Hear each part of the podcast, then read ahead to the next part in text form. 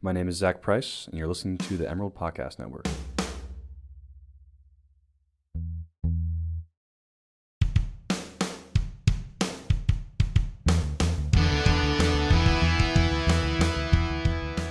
Hello and welcome to the Emerald Podcast Network. I'm Sean Meadow. Joining me today is Sierra Webster, Hey. Maggie Vanoni. Hello, hello. Next to me, Ryan Wynn producing this podcast. It's Oregon Women's Basketball NCAA Tournament Preview. It's Tuesday, March 19th, 1.20 p.m. Pacific Time. The Oregon Ducks, a number two seed in the West Regional. They'll play the Portland Regional is what it's also called.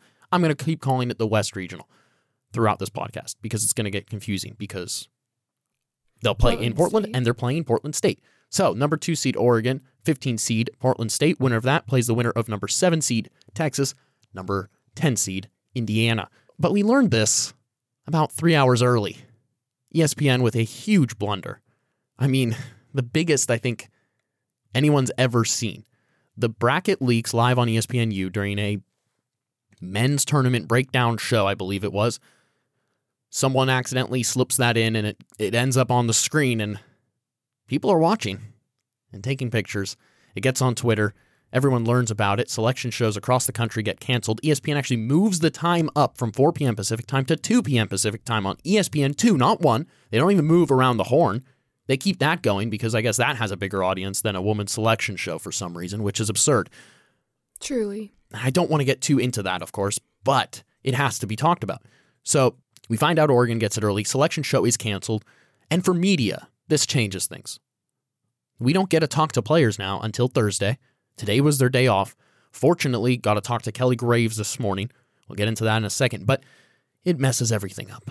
Fans are planning to come to Matt Knight Arena at 4 o'clock to watch this selection show. It's a pretty cool party. These players have worked their entire lives to get to this moment where they get to sit there, watch their team's name called on TV, on national TV, find out who they're playing. It's it's one of the best moments in college athletics, and it's completely ruined. A sad day, but a happy day for many as well. Tennessee was one of those teams where they were bubbles. So they get that completely spoiled for them. In a good way, of course. They don't miss the tournament, which would have been the first ever for that program. But for Oregon, second straight year, number two seed, hosting at Matthew Knight Arena in the West Regional. Last year, an Elite Eight run ended in Spokane. This year, that Elite Eight run would take them just up the road, up I 5 to Portland at the Moda Center. Let's get into it. Portland State, though, first, here at Matthew Knight Arena Friday at 6. And that's going to be a big one. All three of us will be reporting live from Matthew Knight Arena for that one. Oregon, the huge favorites in this one. I said in the outline, is it even worth talking about? Of course it is. But it really, in a sense, isn't. I think something to talk about about it, though, is that this team doesn't have depth. And that means someone's going to be playing about 40 minutes that shouldn't be playing 40 minutes in a first round of an NCAA tournament. How does that affect this team's run in the grand scheme of things? Are they burned out by the Elite Eight? I don't know. I think Oregon has played with a short bench all year. Um, they have it's it's more of a like regular season type of schedule where you have two games a weekend with a with a day off in the middle. So I don't know. I mean, it is tournament style games, and as you know, as you get closer to the final four or final, those games get more intense. There's more possibility for overtime, but I don't know. I don't think that this is anything necessarily new for this team, especially with so many returners who have been on a or two uh, Elite Eight runs. So I don't know about that. They had a huge bench though last year. They were able to get Mallory McGwire in, Oti Gildon in. Uh, you got plenty of depth with Sierra Campisano. It's just like a deeper bench that Aina Ayuso, all of them leaving and things changing. And I mean, the seniors last year, you had Hall come off the bench a lot. So there was just a ton of depth. They could switch the five. Now they, they can't. They only have three on the bench. Uh, Taylor Chavez, as Graves said, has yet to practice. So she's probably out for these first two games at the least. He says he expects her to come back at some point this season. That could be in the final four, if that's what he's talking about. Uh, he also did say, though, and I asked him this question was, are you afraid of a burnout with such a small bench that isn't getting minutes? It, his argument was, well, a bunch of teams have seven or eight deep. But I would say that this team has a different type of seven deep, different type of eight deep. That bench is not playing a lot of minutes. That game against Stanford, they did not get a lot of minutes. Yeah, Stanford played only eight players, but they had all of those players get double digit minutes. Oregon's bench each had single digit. So to me, that's a worrying sign. But Chavez out, also huge factor. She's the biggest point getter on that bench. Morgan Yaeger's going to have a lot of weight on her shoulders for this one when she comes in for anyone in that backcourt. Two big things that I think we should talk about talking about the Portland State matchup is one um, in the Big Sky Tournament Championship tournament. Uh, Portland as a number four seed upsets number one Idaho and then ends up winning the championship. So this team is in the business making upsets and maybe surprising teams. And so I think coming off of that big energy, as opposed to Oregon, who's coming off of a game that they should have won but lost as like a number one seed. I think also because Eugene is close to Portland, I think, um, which I think that there'll be more Portland State fans probably in the stands, which won't be true for like isn't always necessarily true for first and second round games where teams are traveling across the country. Yeah, like Texas or Indiana. Totally. Mm-hmm. They might have some fans though. Maybe some softball converted fans. You also have to note White. that half the student section will be gone because of spring break. So you're having less, hopefully not less Oregon pl- fans there, but you'll have more of the Eugene local fans there for sure. I I think that's not even something they'd be concerned about at this point, right? Like the students who are, because it's not like a true student section, right? During Uh, I have no idea. During tournament? I don't think there's a true student section. I think there's student tickets that you can buy. I guess that's right because they sell the, they sell out the pit crew. The, the, the pit crew section is sold out to. I don't even think those are seats. No, I know. I'm, I think that's sold out. Isn't it sold out to the other people? Yeah, like those aren't like student seats. No, yeah, I think Yeah. you're right. I think you're right. Okay, scratch that all. So I don't I don't think students have the biggest effect like it might have in that Mississippi State game, right? Which is a team they might play. We talked about this hypothetically, right? Those hypotheticals turned into truths. Syracuse is that Sweet 16 team and uh, Mississippi State's that possible Elite 8 team. Yeah, possible. Oh, so it still is hypothetical, but if everything were to go exactly according to plan for everyone, mhm. in the higher seeds, which it does generally in the women's tournament. Last year, all four teams in the final four were number one seeds. Yeah. And also, the two teams in the national championship, I think I've got this right, lost their tournament, their conference championship games. If that bodes anything for Oregon, it's not too bad. Granted, last time Oregon played both Mississippi State and Syracuse, they had a full bench. That's true. So, I mean, how does much does that take an effect of? Grant, we don't know when Taylor will be back. We don't know how far along she is in her Quote, injury. some point. Some point, which is very vague, as it sounds. Um, but you would hope that maybe she would heal enough, or the team would be.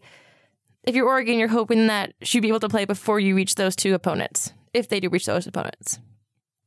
Absolutely. Texas, Indiana, that would be the possibility in the round after.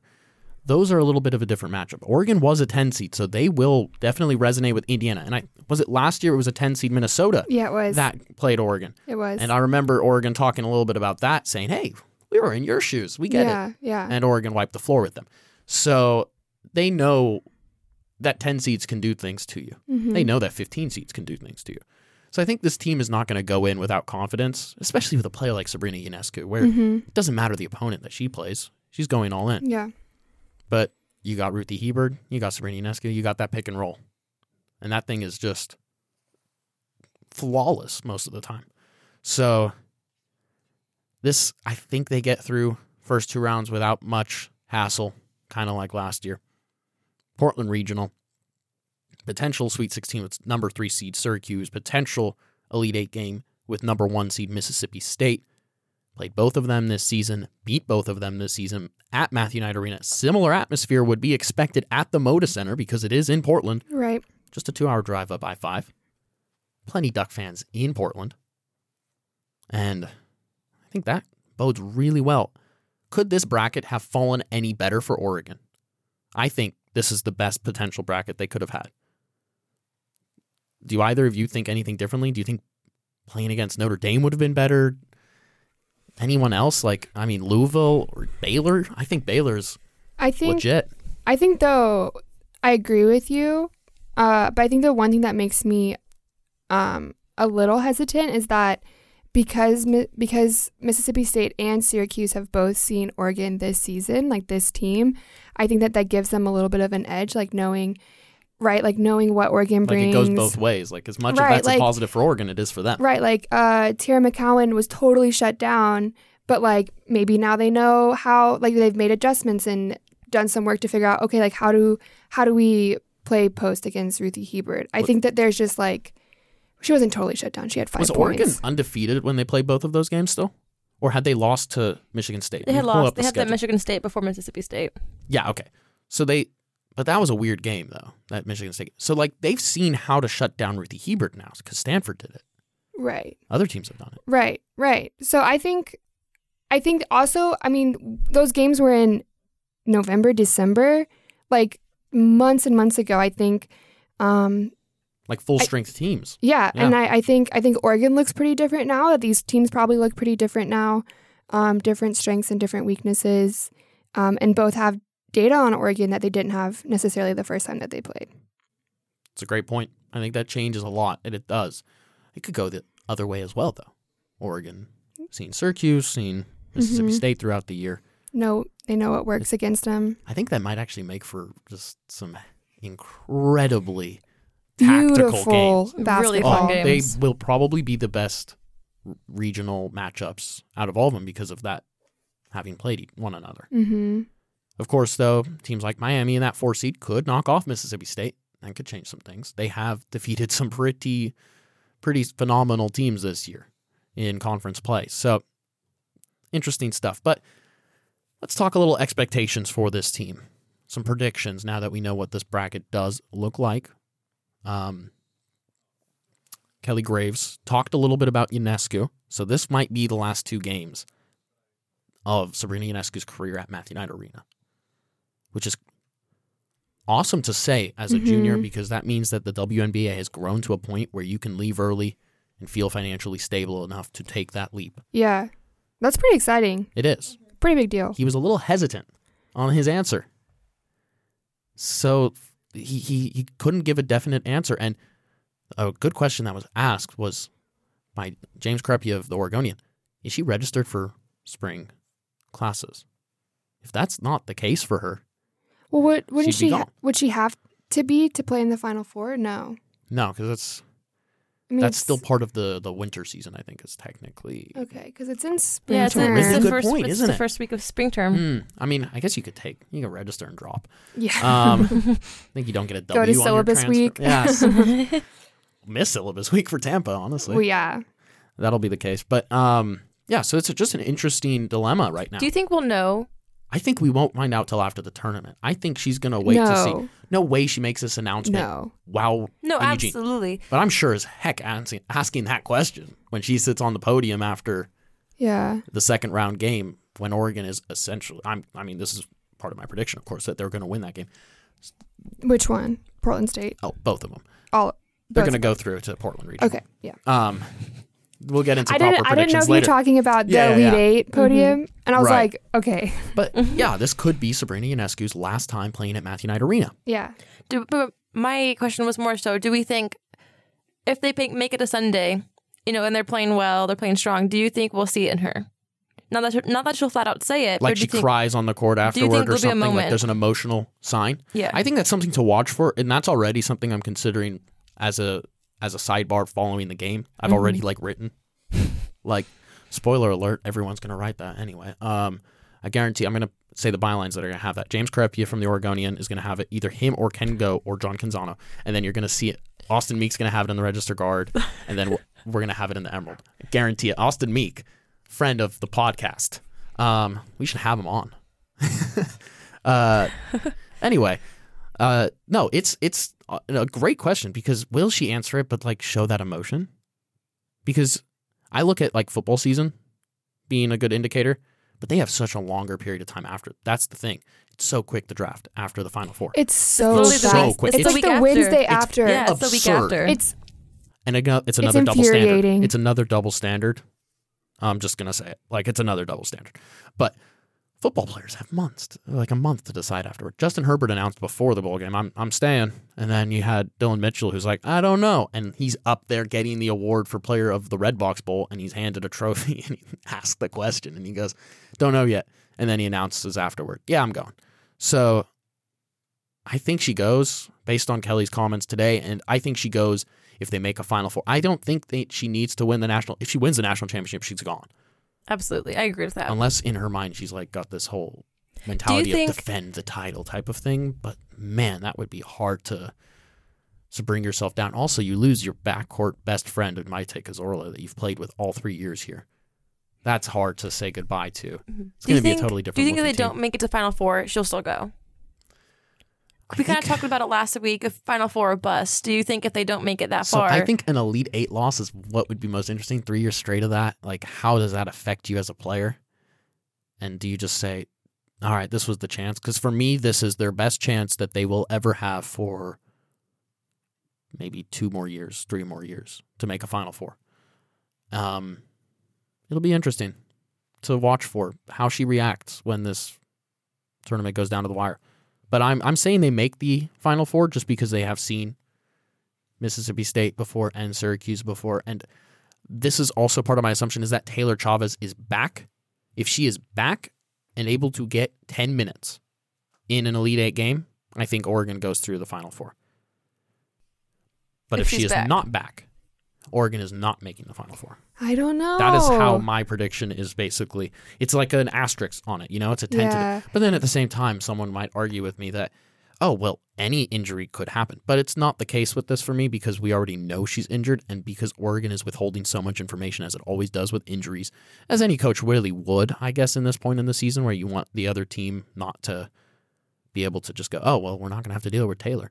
Hmm I think Taylor lights up the floor again. She misses she or how was she against Mississippi State? I mean, earlier this season, that was a phenomenal performance from her.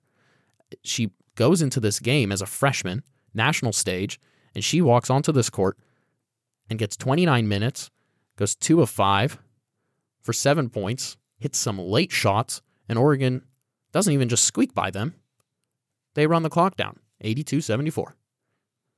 Comfortable enough for a top matchup at Matthew Knight Arena. I think that when you play in Portland under those big lights, she's played under some big, on some big stages in Arizona in high school, and she's played on some big ones already this year for the Ducks. I think she'll be fine. But if she's I'm- healthy, they get to the Final Four. If they don't get to the Final Four, that's because it's not a full, fully healthy squad. Mhm. I'm kind of surprised. Like, obviously, we don't know her the extent of severity of her injury, but I feel like Well, we going kind from- of do. But we don't know the timeline Well, s- uh, well, timeline, yeah. of recovery. She yeah. said it was like the fracture had healed. Mhm. That's what she said in Pac-12s, right?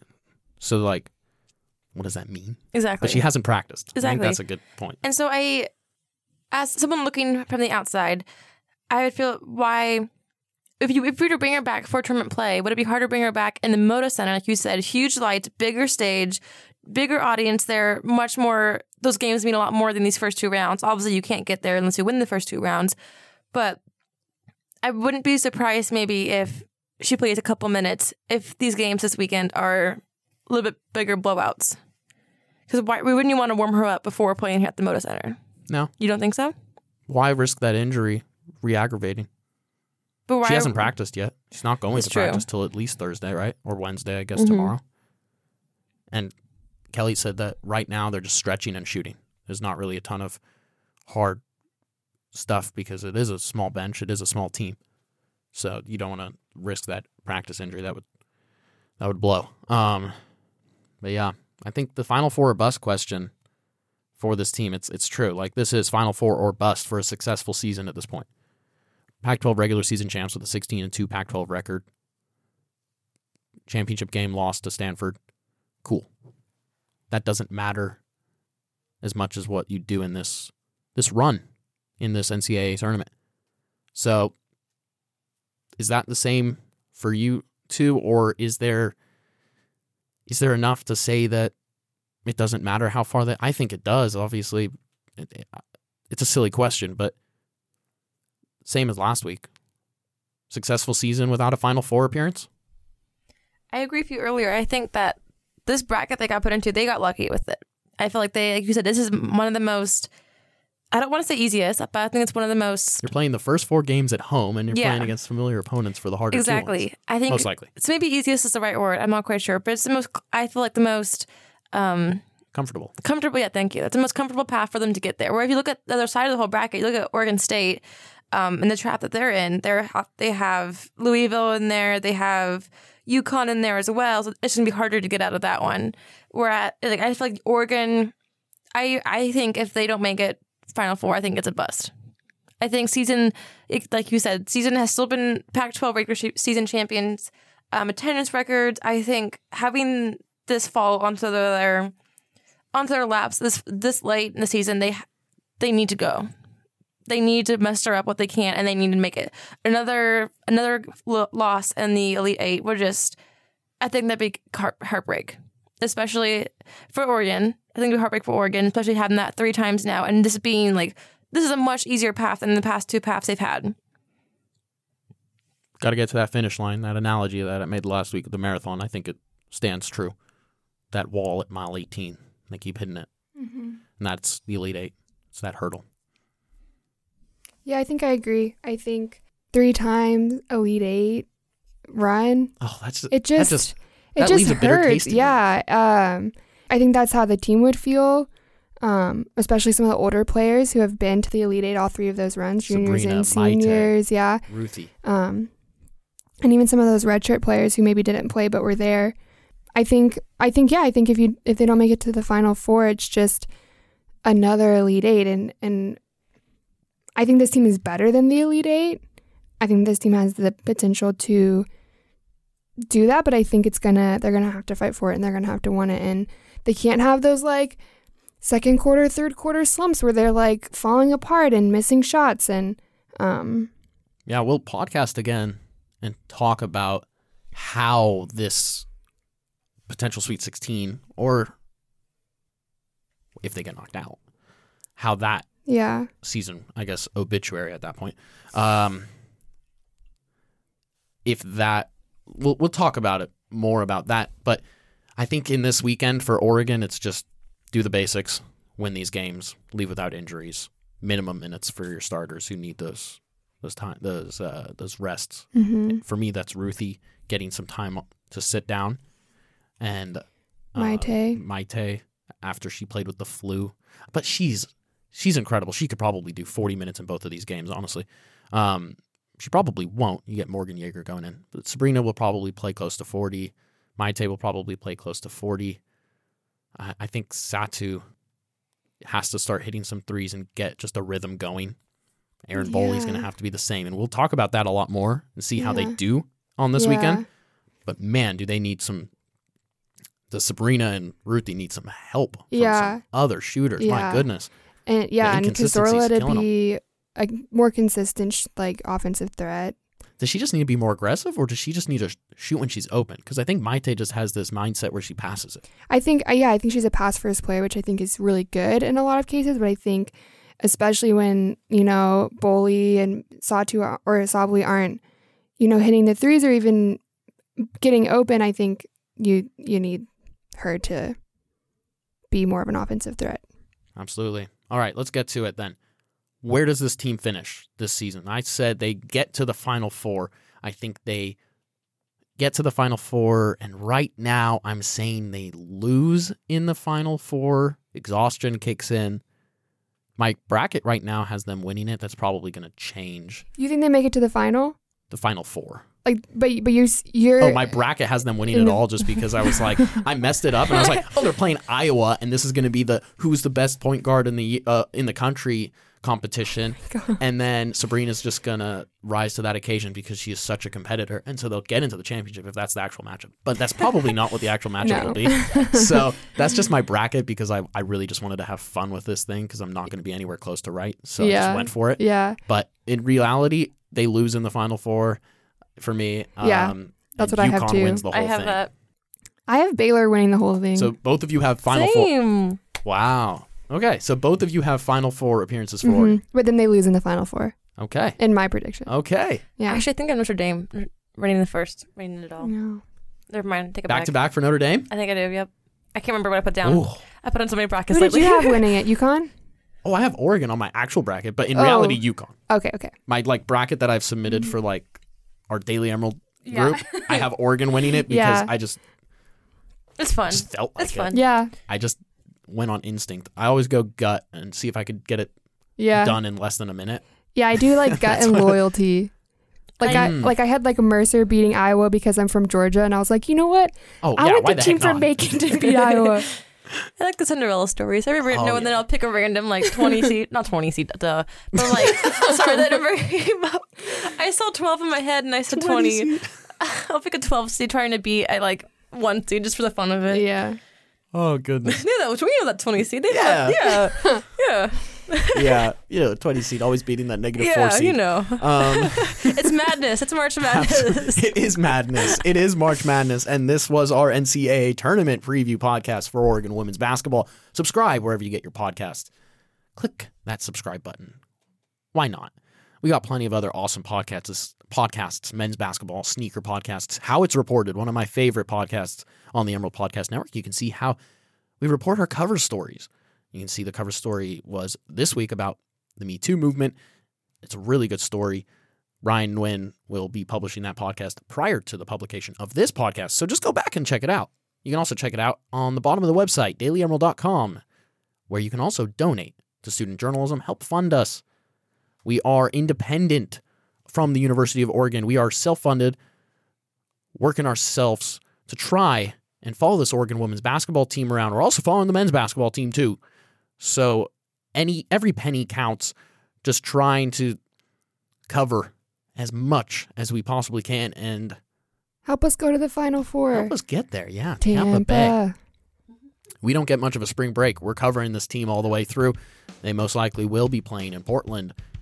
So keep an eye on that. Thankfully, that's just up by five for us. But subscribe, read the Daily Emerald, pick up copies of the physical newspaper as well on newsstands around the campus of the University of Oregon. Oregon women's basketball Friday versus Portland State. Sunday, second round possible matchup with Texas or Indiana, and then the Portland Regional.